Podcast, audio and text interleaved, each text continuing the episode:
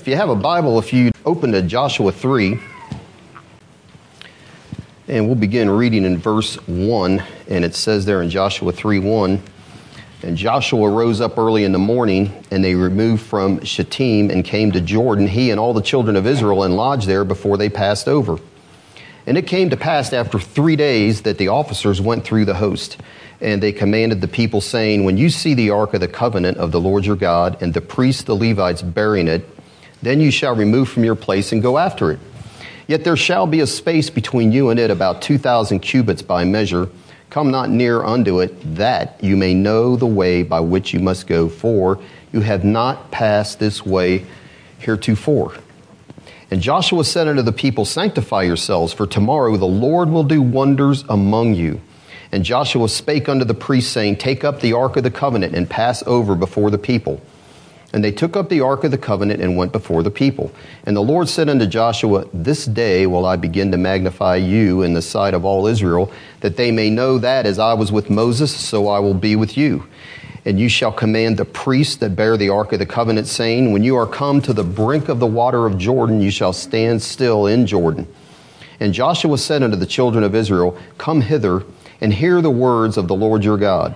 And Joshua said, Hereby you shall know that the living God is among you, and that he will without fail drive out from before you the Canaanites, the Hittites, the Hivites, the Perizzites, the Girgashites, the Amorites, and the Jebusites.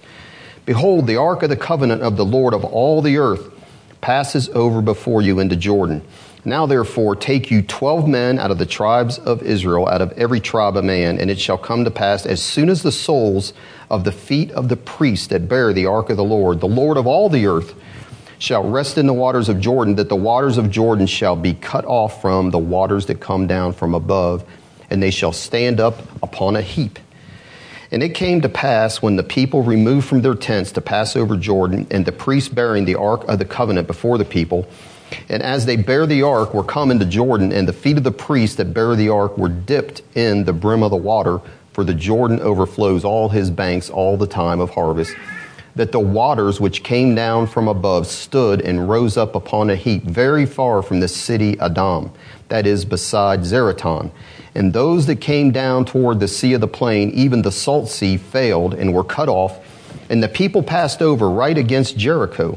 And the priests that bear the ark of the covenant of the Lord stood firm on dry ground in the midst of Jordan. And all the Israelites passed over on dry ground until all the people were passed clean over. And Father, we ask you, Lord, that we can hear your word, your voice through your word, that you'll speak to us, Lord, about your faithfulness, Lord, and that you are the living God that is in our midst. And I thank you for that, Father, in Jesus' name. So, you know, many times you can read a portion of Scripture like we've been reading in Joshua and wonder, you know, what can this have to do with me? You know, how can I relate to these people that lived back when they didn't have bridges, cars, cell phone, Twitter accounts? You know, how can that be relevant for my life? But I think we'll see here it is very relevant to all of us. Now, the one thing I want to say in the Hebrew Bible, which is organized a little different than our English Bible, they organize it according to the law, the prophets, and the writings. And the prophets are broken in, down into, in the Hebrew Bible, the former prophets and the latter prophets. And interestingly enough, the former prophets are the books Joshua, Judges, Samuel, and Kings. And if you're like me, you're thinking, man, those are books of historical narratives or stories. Narrative is a story. Now, how are those books and those men considered to be prophets? So you say Joshua, he, he doesn't predict the future, and he doesn't. That's not what's going on here. Well, Joshua was a former prophet, and that book is considered to be a book of the former prophets, not because he predicts the future. And actually, all of the prophets, that's very little of any prophetic ministry. They're basically Jeremiah, Isaiah, Ezekiel, they're all calling people back to repentance, back to obeying the law. That's the number one function of, of an Old Testament prophet. And they do do some predicting, but that's not the major part of their ministry. But here's the reason that Joshua is a former prophet is because this book interprets events that literally happened to God's people. So, in other words, as a man said, it's God's picture book. It's his picture book. It's history with a purpose. You know, my dad was ran his company or whatever, uh, worked for this company called Highlights Magazine. Maybe some of you know it. Kids, kids love it. And the motto on the front of that magazine that you get every month was "Fun with a Purpose."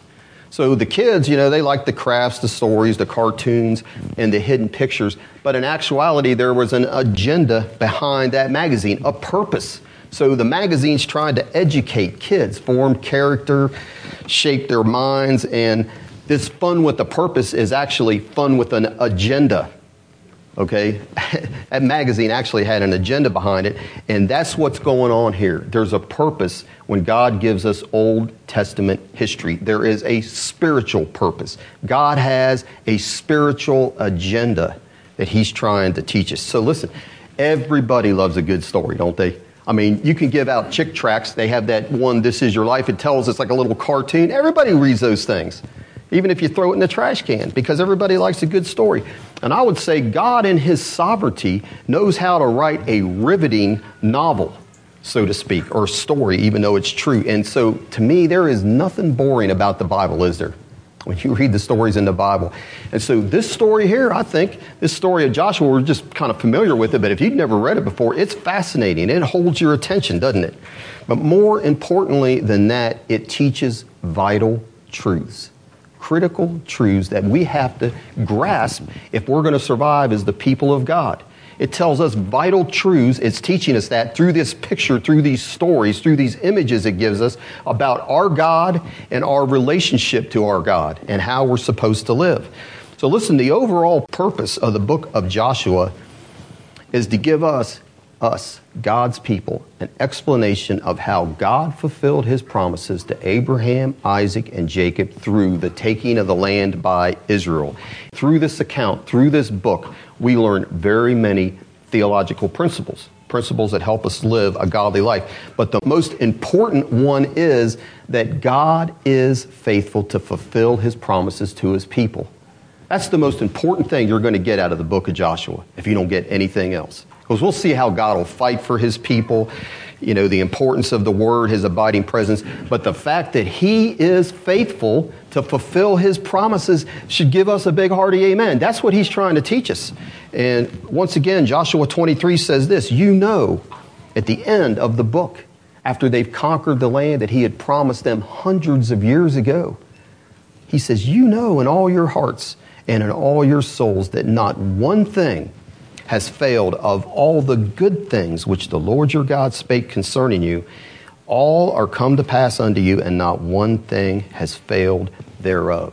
And I'm saying that statement right there, I've quoted that several times, but that is relevant for all time, for all of God's people, that we can trust His promises.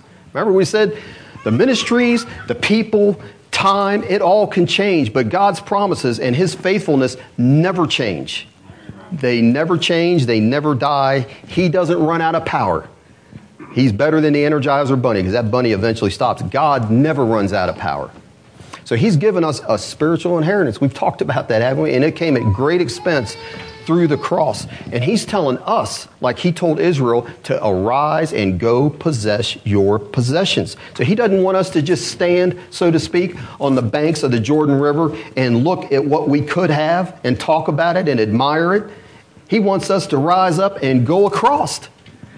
Arise and go across is what he says. And you have to do that when you have to cross that river by faith. And when you get over there, guess what has to happen? You have to engage the enemy.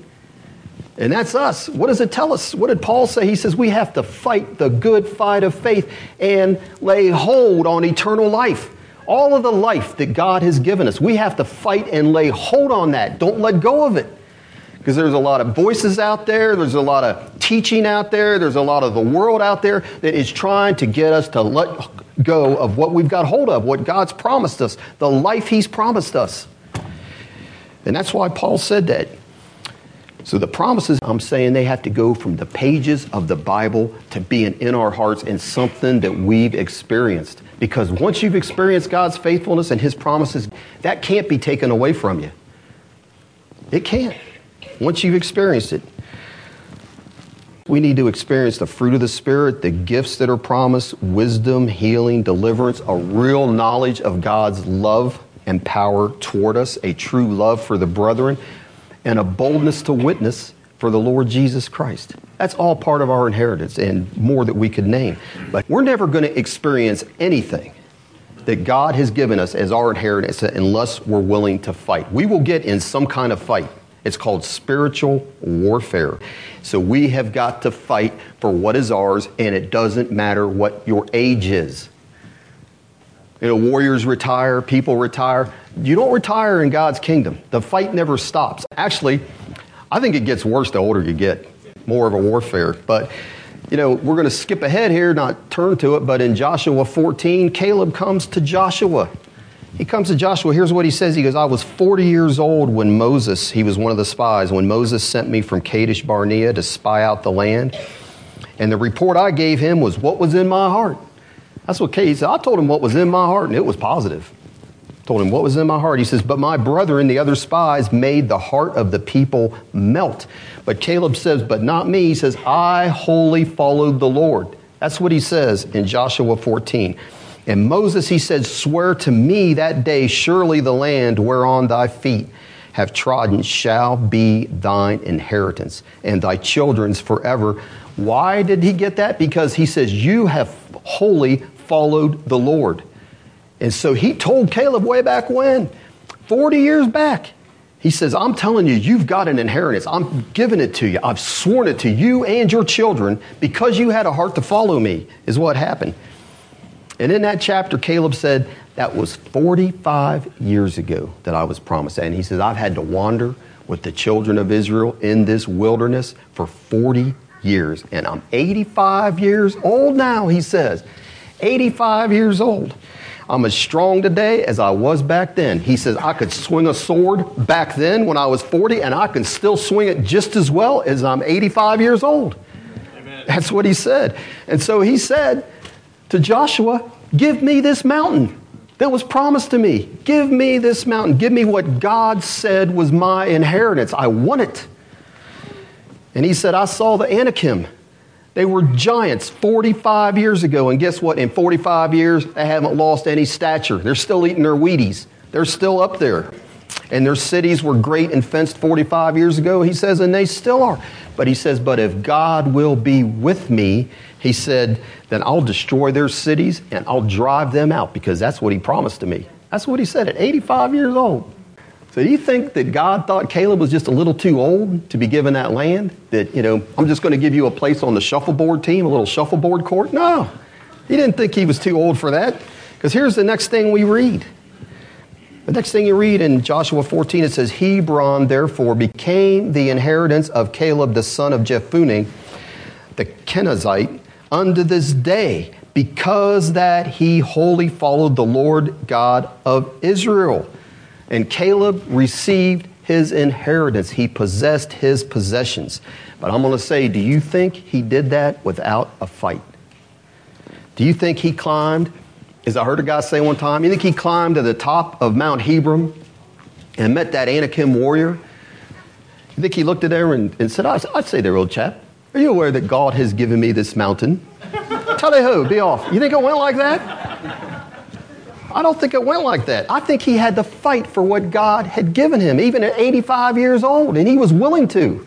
And that's what happened, because the last verse of Joshua 14 reads like this Now, the name of Hebron was formerly Kiriath Arba, for Arba was the greatest man among the Anakim, and then the land had rest from war. So Hebron was formally named after its warrior, but that all changed when, by the grace and power of God, Caleb took care of him. Changed the name to Hebron. And then it says there was rest. That means he had war. So Caleb, at 85 years old, listen to this. Old people, we don't have any old people here. Older, elder, getting on in age people. At 85 years old, he labored to enter into his rest, and God gave it to him. Amen? That's for all of us, though. He had to fight for what God had given him. And so here in Joshua 3, I want to look at three principles from this chapter. And the three principles are first of all, the first thing we're going to look at is God sends us on unknown paths. The second thing we'll look at is that there must be spiritual preparation. And the third thing is that the living God dwells among us and leads us. So the first thing I want to look at is God sends us on unknown paths. So Israel has been wandering in the wilderness for 40 years. And to give some kind of perspective on that, 40 years from today would be back in 1977. I was a 17 year old teenager at that time, and I'm saying, you can think for yourself. I don't know how old you are, but 40 years, a lot's happened to me in 40 years. You know, I've had a lot of gains and losses. So, lost a lot of hair and gained a lot of weight in 40 years. But a lot happens in 40 years, doesn't it? So listen, we're here. Israel's right on the edge of the Jordan, and all the people above 60, they're dead now. Everybody above 60 except Joshua and Caleb, they're the only ones. And here's the deal though all the ones that are left that are standing on that bank, two million people getting ready to cross over, they would have known what happened 40 years ago. They would have known about that spy's report. They would have known what's waiting for them on the other side of that Jordan River those giants in those walled cities. And they would have known also, though, listen, they would have known what it cost their parents to rebel against God's command and refuse to go into the land, well aware of the consequences of their disobedience. And so at this point, the people of Israel have got a choice again, don't they? But not really. You know why? Because they're thinking, I'm not going to wander out there and perish like my parents did. I'm going in. And they tell Joshua in Joshua 1:16, "All that you command us, we will do, and wherever you send us, we will go." And that's easier said than done, isn't it? We'll say that the Lord, whatever you tell us to do, we'll obey your word. Isn't that what we say? That's always easier said than done, isn't it? When it comes right down to it. So we read in the first two verses that Israel, here in chapter 3, they move from Shittim to the banks of the Jordan River, and God has them sit there looking at that river, we know later on it talks about the banks were swollen. And there is a huge drop off when you start up at the Sea of Galilee all the way down to the Dead Sea, and they're close to the Dead Sea. The drop off in the land, that water's rushing down there. It's a current coming, it's not just gently flowing. At this point, it is really moving. And so here these people are, they got to be three days staring at this before they do anything. And the longer you stare at a trial, it starts getting to be a mind battle, doesn't it? And so here we got a big test of their obedience. They say, wherever you tell us to go, we're willing to go. Whatever you tell us to do, we'll do. But man, three days after staring, and he's going to tell them they're going across there. And this isn't going to be like the Red Sea where all they have to do. No, they have to go, the priests have to put their feet in that water before anything happens. They have to act their faith that much. So the officers come to the people and they tell them, the Ark of the Covenant of the Lord is going to go before them. And when they see that, they should get up and go after it. But they tell them, wait a minute, you got to leave a space there. 2,000 cubits is about a half a mile. It's a little over a half a mile. Got to leave that half a mile space in between you. And why the space? Because a lot of people think, well, the ark's holy and the people shouldn't get near it. Well, the ark is holy. That's true. But that's not the reason given for this space. Because look in verse 4.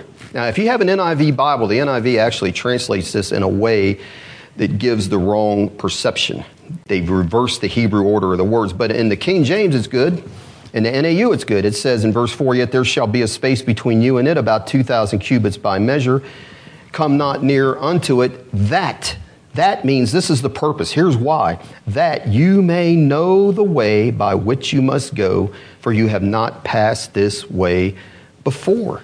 So here's the deal if they're all crowded around the ark, they can't see what's going on, can they? I mean, when you go to a football game, they don't put everybody like right on top of the field on the same level. They move it back a little bit and the stands go up so people can see what's going on in front of them. And that's what God's saying. He wants that ark out in front of him. So everybody could see, every Israelite could see where God was leading them, what direction He was taking them. And why is that critical? Why is that critical that they see all that? It's right there at the end of verse 4. He says, Because it says, You have not passed this way before. Never been there. They're heading into a new land. They're heading in with new enemies. They're heading into new cities. And all of it is going to be strange and unfamiliar to them, isn't it? Never passed that way before. And God's saying this He's saying, Let me get out ahead of you. You keep me in your sights. Let my presence lead and guide you because you've never passed this way before, and you'll have to trust me like you never have before. That's what he's telling them. Did God let them down? He didn't let them down because they made that decision to obey Joshua. Whatever you command, we'll do. Wherever you send us, we will go. And God never let them down. Because at that point, on that side of the river, this group of people, they made a decision. They made a choice that we are going to walk by faith. We'll do whatever God asks us to do. And they did. All the way to the end of the book. And what do you think? Even though they'd never walked that way before. But what about their parents? What do you think their parents would have done if they could have seen the end result of the choice they made? If they could have seen ahead that they'd never walked that way before, and instead of going into the promised land, they're going to wander out in that mountainous, dry desert region, there's nothing. We taught that message on crossroads, reaching crossroads, don't we? And we have to determine whether we're going to trust God and obey Him and do what His Word says, how He wants us to receive His promises. He says, Don't let there be an evil heart of unbelief that you back off. He says, No, we need to press on like them, enter into that rest. And God enabled these Israelites to do that. Here's the way this applies to us because all of us have an unknown path ahead of us, don't we? So we must face the unknown ahead of us, as a man said, and we can't stop the world because we want to get off. We can't stop the world because we have an unknown path ahead of us. Israel's experience is our experience. So we get to a river in our life, and we get to many of them, don't we? There's a song, Got Any Rivers? That you need to cross. you need to know that nothing's impossible with God. But we get to those rivers. And on the one hand, when we get to this river that's going to take our faith to get through it, whatever it is, whatever form it takes, we can refuse to cross and we can stand there and look at it in fear and apprehension and terror. Or on the other hand, we can take God's promise, we can move forward, we can trust God, and we can experience His faithfulness, can't we? You could do either one. Because doing that, I would say, that's what makes life exciting and full of possibilities. Trust in God. I mean, for me, so I've been on the other side of the train tracks, living a wild, crazy life, and then being a Christian. I mean, it's like there is no comparison to stepping out on the promises of God, experiencing God answer a prayer in a way that it had to be Him, couldn't be any other way and seeing his faithfulness and knowing that he's walking with you and God Almighty is with you. There's nothing like it. And that makes life worth living, as the old song goes. Because he reigns. And there's a veil, isn't there? Isn't there a veil over your future path? And we'd like to cut a hole and look through it. Think about it. I was talking to Greg about this. What if God allowed us 10 years ago to see what would have happened in those 10 years? all the trials that you would have faced. For me, I'd have moved under a bridge if I'd have seen it ahead of time. You just got to trust him as it moves on, right? That's what they had to do. Like a guy says, you don't need to see the whole staircase. You just need to see the next step and take it. the way it works. Trust him at each step as you walk on up because he promises the answers at the top. You might not see the whole stairway and the whole way he's going to get you there. And if you did, you'd be like, I'm not taking that ride. But that's what we have to do. So, what we see here in Joshua 3 is God telling us what He told Israel. I'm asking you to take an unknown path, but He says, You're not going to be taking it alone, are you? I'll go before you and I'll make a way. And what looks impossible to you and looks over your head, like this raging river would have looked to them, a swollen river, He says, I'll part it and I'll bring you through. That's what God says He'll do. So, whether it's a new school, we got these graduates whether you're going to college or not, but you got a whole new life ahead of you, an unknown path, so to speak. A new school, a new job, somebody stepping out in ministry. I've experienced that, doing things I had never done before, which to someone else might have not have been a big deal, but for me, that was like crossing that river. And you step out in faith and you, you see God meet you, and it's like encourages you. So whether it's stepping out in a new ministry, dealing with a healing trial that you're going through, seems like it's going to overwhelm you, or a financial trial, or maybe you've got trouble in your home and you don't know where that path's taking you. We just have to trust Him, don't we? He says, just keep your eyes on me. Keep your eyes on that ark that's up the road, that I'll be with you, and trust me Because he says, My grace and my power will lead you through the waters. That's what he did for Israel. We sing the song, God will make a way when there seems to be no way. Isn't that what he does for us? Unknown waters. Because here's the thing we need to understand God is sovereignly in control, and his providence you know, you just think you're cruising along through life. It can change in a day, a month, at any point, can it? That one phone call, that one time you wake up, and you're all of a sudden you're faced with that unknown path you've never been on. And that's when we have to trust him. Now, here's what he says Isaiah 43 Thus saith the Lord that created thee, fear not. For I have redeemed thee. I have called thee by thy name. Thou art mine. He gives you that assurance first. Fear not, you're mine. Remember, we said, I'm not going to hold you, keep you from drowning, and let you go and let you drown. He says, You're mine. Fear not. When you pass through the waters, I will be with you.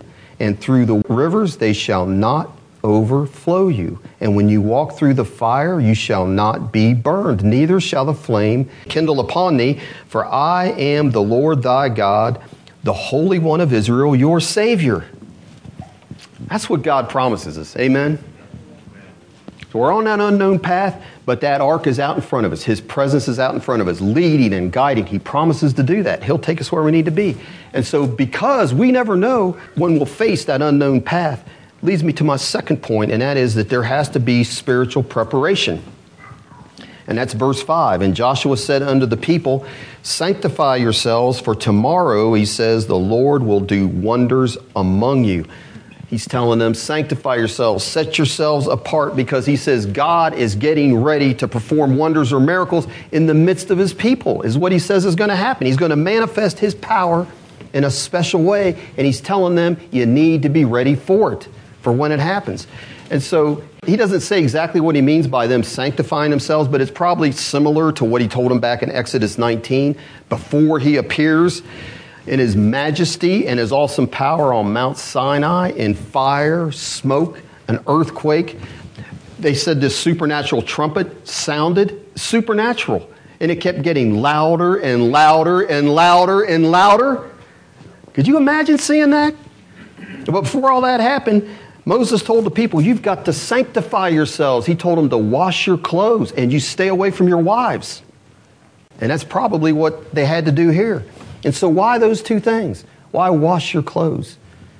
Because it's symbolic of putting off all the cares and all the sinful pollutions of the world. It's, it's, in a sense, it's a form of repentance, is what he's saying. Just get yourself cleaned up before me. And as far as the wives go, what that symbolizes is they're saying you're supposed to give yourself entirely to me with what's getting ready to happen. Don't even partake of something that's lawful. There's nothing wrong with that. But at this point, God's saying, I want all of you. And that's what he's telling them there before they cross this Jordan River. I want all of you. I want your attention. So I'm going to do miracles in your midst. And he's saying it to us too. And so he's telling us, I want to do miracles here and we've got to put away everything in our lives that would come between us and Him. That's what it'll take. And that's a principle throughout the Bible. When God's people need Him to manifest His power and His presence and a miracle in a special way, they consecrate themselves. So Esther she knows Haman has doomed her people. He's got the king to sign this decree. There's no going back on it. It's an impossible situation. And what did she do? She consecrated herself. Three days of fasting. She goes before the king, and God providentially works that out. A miracle takes place. Nobody dies as a result of that. The disciples are assembled in the upper room. They're consecrating themselves in prayer for 10 days. And what happens at the end of 10 days? All they're doing is obeying what Jesus said. He said, You go and wait for the promise. But waiting doesn't mean to do nothing. I mean, they have dedicated themselves to prayer and seeking God. They've put everything else aside. And what happens? God comes and manifests himself. Mighty rushing wind, tongues of fire on their head. I mean, amazing thing happened. And Second Chronicles 7:14 says this, if my people, if you got trouble, he says, If my people, which are called by my name, shall humble themselves and pray and seek my face and turn from their wicked ways. In other words, just put me first. Get rid of everything in your life that's going to hinder me from answering your prayer. And he goes on to say, Then will I hear from heaven and will forgive their sin, and I will heal their land. Amen? Amen. That's the way it works. Well, what we see in the Bible is, and I could go on and on and on with all that, but the wonder working power of God is linked to what? The consecration of God's people. It is. The two are linked together. So the degree in which God is going to work through or for you and me is going to be related directly to our willingness to live holy lives. You're going to short circuit things. You know, it said Jesus went in, and Matthew, he goes into the temple and he throws out all the garbage, all the money changers, gets rid of all that. My house shall be called a house of prayer. And the next thing you read is miracles are taking place clean up the house, and miracles take place. And I'm saying we can't afford not to live consecrated lives before the Lord. And I'd say the reason for that, the reason I'm saying that is when has a trial, a major trial, ever sent you a calling card a week ahead of time? They don't, do they? They are like right on top of you. And it's a little late to get yourself ready then, a lot of times, right? Sometimes God, in His mercy, will deliver us, and He does that many times.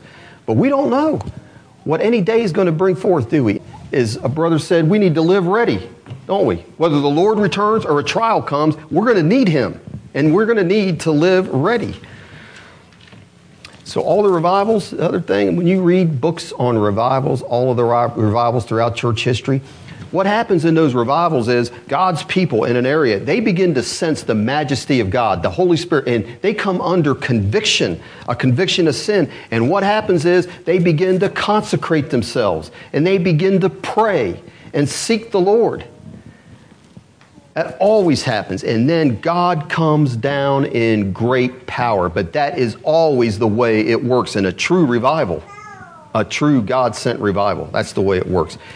What's he telling them here? Sanctify yourselves, for the Lord will do wonders among you. And I'm saying, what about on a weekly basis here? Twice a week, we get together and meet. And so, do we desire to see God move in our midst when we get together? So, I think at the least, we at least need to spend time in prayer before we come here and get our affections, like what he's saying here, get our affections set on God and his presence when we meet here. Amen? And I'm saying, I wouldn't dictate this as a law, but if you could, it wouldn't hurt you not to eat and to eat afterwards and see what happens. I'm saying just see what happens because it's got to be on each one of us individually to pray and bring a sense of that pres- God's presence in here, not depend on everybody else, not to show up. And look, I've done it too. I've been out there many years. The normal thing is you just show up and see what's going to happen to me, what's going to happen, or is this meeting going to be good or bad or whatever, instead of coming with the attitude of, I'm going to bring God's presence with me, seek to minister to someone, have Him use me in a gift. But isn't that what we want? Amen. That really is. See if he won't come down and bless us if we'll do that as a church. Because that's what we see in 1 Corinthians 14. We're talking about God's presence in their midst. And it says there that when somebody prophesies, an unbeliever comes in there, and this word, he hears these prophecies that are coming forth, and it says that that unbeliever falls down on his face because God is speaking directly to him through the saints. And he says he worships God and says, God is among you of a truth. He is certainly here. Amen. And that's what we should experience. That's New Testament Christianity. Amen? Amen. Amen. All right, so the last point we want to look at here is point three is that the living God dwells among us and leads us. And we look at that in verses 10 and 11. And look what we have here, Joshua 3, verses 10 and 11. It says, And Joshua said, Hereby ye shall know that the living God is among you, and that he will without fail drive out from before you the Canaanites, the Hittites, the Hivites, Perizzites, Girgashites, Amorites, and the Jebusites. Verse 11, he says, Behold, the ark of the covenant of the Lord of all the earth passes over before you into Jordan. And really, if there's a central focus in this chapter, it's the Ark of the Covenant of the Lord. So if this were a movie, you would just see that movie, that projector, that screen keep focusing on that Ark of the Covenant. It's mentioned 10 times in this chapter. It keeps getting brought up. It's the focus of the chapter. And you know, this ark, you think of the ark being some, it is a little box. It's not that big. It's three and three quarters feet long, two and a half feet wide and high. That's all the bigger it is. It's covered with gold inside and out. It's got a lid that is made of pure gold to which there's two angels, two cherubim that are attached. They face each other, their wings almost touch, and they're looking over what's called the mercy seat. And it couldn't be touched. Because remember, Uzzah made the mistake of touching it. So there's four rings attached to it. There's two poles that go through there, and you have four priests that carry the ark. And inside that ark, it tells us there were the Ten Commandments, Aaron's rod that budded, manna, and the book of the law. And what did the ark represent. It's the focus of this chapter. It represents the presence of God. It symbolizes the character and attributes of God. That's what that ark symbolizes. Everything that's in it, everything about it. His truth, His justice, His mercy, His power, His greatness, and His majesty. And the Bible also says that it physically symbolizes His throne. When that's going before them, it is like the king, God Almighty, on his throne is passing before those people in, in that river. So it's the place he makes himself known. All that power and majesty of Almighty God in a four by two by two box. And all the nations of the earth feared that box, didn't they? Think about that. Because God Almighty says, I will manifest my presence there. I will speak to you, Israel, there. When all Israel, simply stated, saw that ark carried by the priest go a half a mile ahead of them, what are they seeing when they see that? They're seeing the presence, the power, and the purpose of God going before them. And what did that tell them? When He's going before us in His power and they see what happens to that river, they're saying, We can carry out anything you ask us to do because they see it is not them that's doing it, is it? It's the ark, it's the presence of God. He's the one going before. It's His power that assures their success. And so they just have to keep their eyes on the ark. They were told when it moves, you move because that is God moving. And so when the priest feet hit the water. Can you imagine that? It's up around their ankles. You know, there's this cartoon where the four priests are carrying the ark down there, and one looks at the other and he goes, You know how foolish we're going to look like if Joshua was wrong? Now, I don't think that really happened. But think about it. That's what they had to do. They had to stand in that water with that water rushing around their ankles, act in their faith.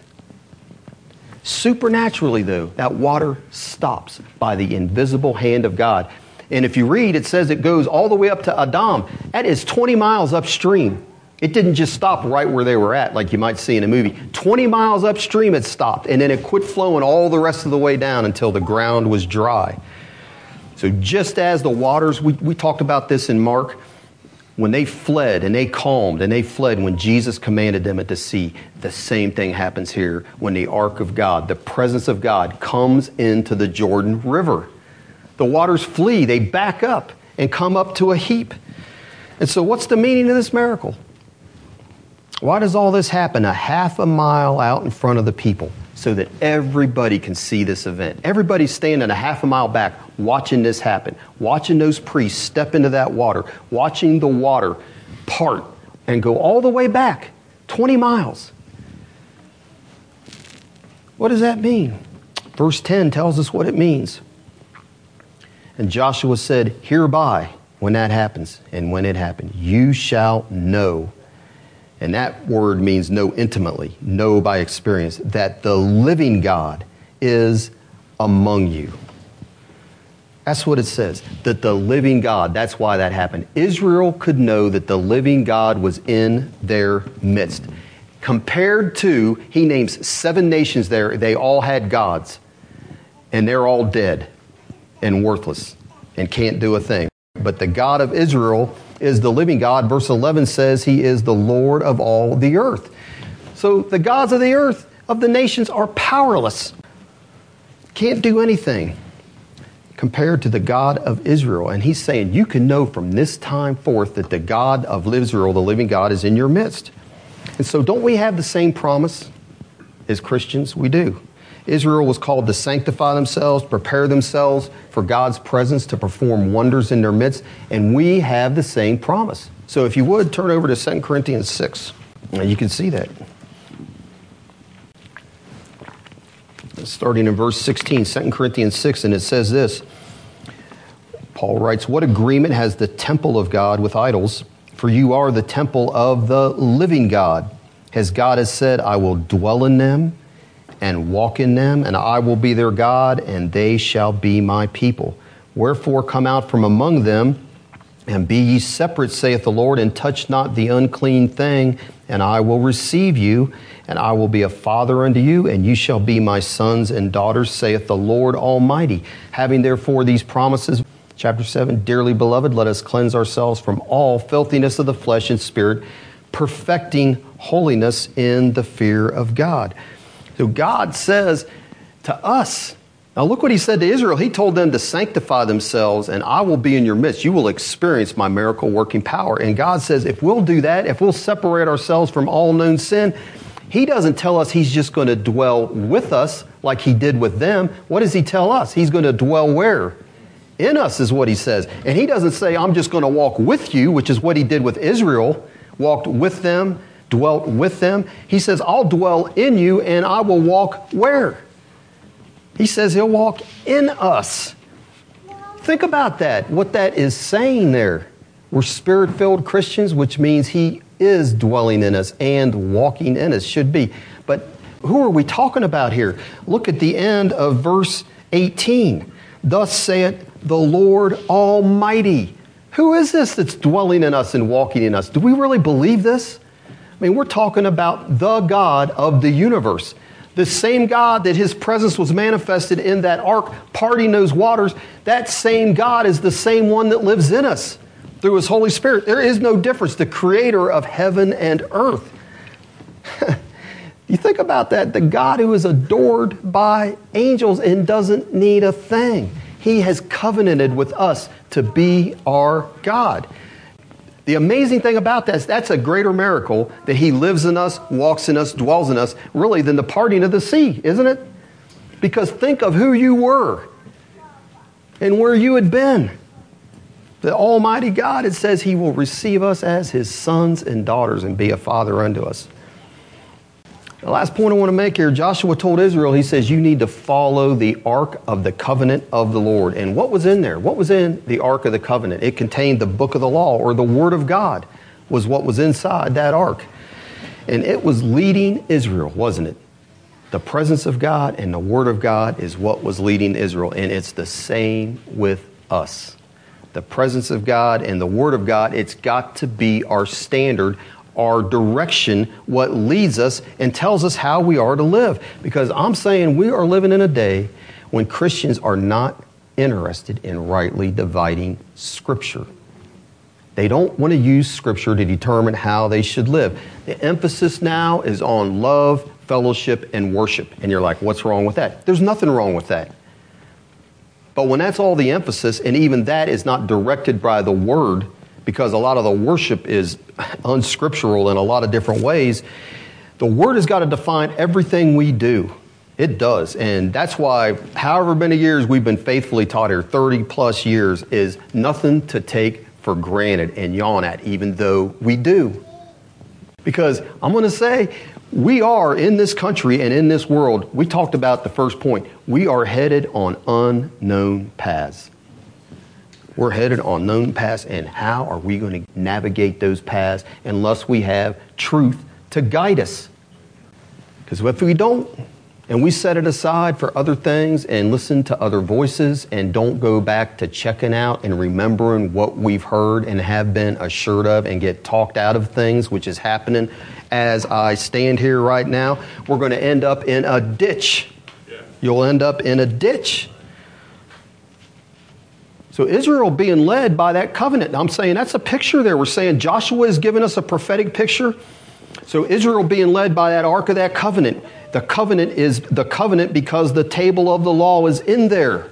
Being led by the word, it's a picture of the church. We are going to have our direction to walk on those unknown paths through the guidance of the Bible. That's how we're going to know how to go. That's the picture we're getting. And if we keep the word in its proper place in our life, we'll never go wrong. That will never go wrong. So, just like Israel, if we obey the commandments of our Lord, we'll have the living God dwelling in our midst. John 14, it says this Jesus said this If you love me, keep my commandments, and I will pray the Father, and he shall give you another comforter, that he may abide with you forever. He goes on to say, He that has my commandments and keeps them, he it is that loves me, and he that loves me shall be loved of my Father, and I will love him and will manifest myself to him. He's saying if we keep His word, we listen to His commandments, that that is when His presence will be with us, just like it was with Israel. Nothing's changed. So that doctrine is clearly taught here in Joshua 3. So, like I said, we're heading on unknown paths. We've not passed this way before, and we need God's presence, His direction, and His living presence and power. At least I do. I do in my life now and forevermore. And all this is promised it says if we'll just give simple obedience to the Lord Jesus Christ. Start with the Sermon on the Mount. Simple obedience there. As Mary says, whatever he says, do. And when they did that, whatever he said, guess what? A miracle happened. It's not rocket science. So let me ask you are you prepared? Are you consecrated? Have you consecrated your life to God? Are you prepared for whatever might come down that road? Because we don't know. So when He sends you on a path that you've never known, a way you've never passed before, that you're sure the living God today dwells with you and in you and is walking with you. And so Israel was told, You keep your eyes on the ark. Where it goes, you will go. And what does Hebrews tell us to do? Keep our eyes on Jesus. Doesn't it say that? Looking unto Jesus. And what is He? Our Savior, our leader. He is the author and finisher of our faith. And that's who we're to look at, just like they were to look at that ark. He promises He will never leave us or forsake us. That's what we talked about. So listen, God was faithful to them, wasn't He? As long as they kept that ark in front of them and obeyed the Lord and used the word to give themselves direction, it worked. So it worked for Israel 3,000 years ago, over 3,000 years ago. And I'm saying it can be our experience in 2017 because, like I said at the beginning, the living God never changes. He's still relevant. Amen. Amen. Amen. Let's pray. Heavenly Father, I just ask that you make the word real to us today, Lord, and that we know, Lord, we have paths that you have before us that we have no idea where they'll take us, but we know, Lord, that if you're guiding, you're with us, you're leading us, if we've consecrated ourselves and we're living a holy life, Lord, that all will work out, that all we are is walking on the paths that you've ordained for us to walk in, and it'll be a blessing for us in the end. And I ask you'll make that real to all of us here that we're willing to trust and obey. There's no other way to be happy in Jesus. That's the way you've ordained, and I thank you for speaking to us today in Jesus' name. Amen.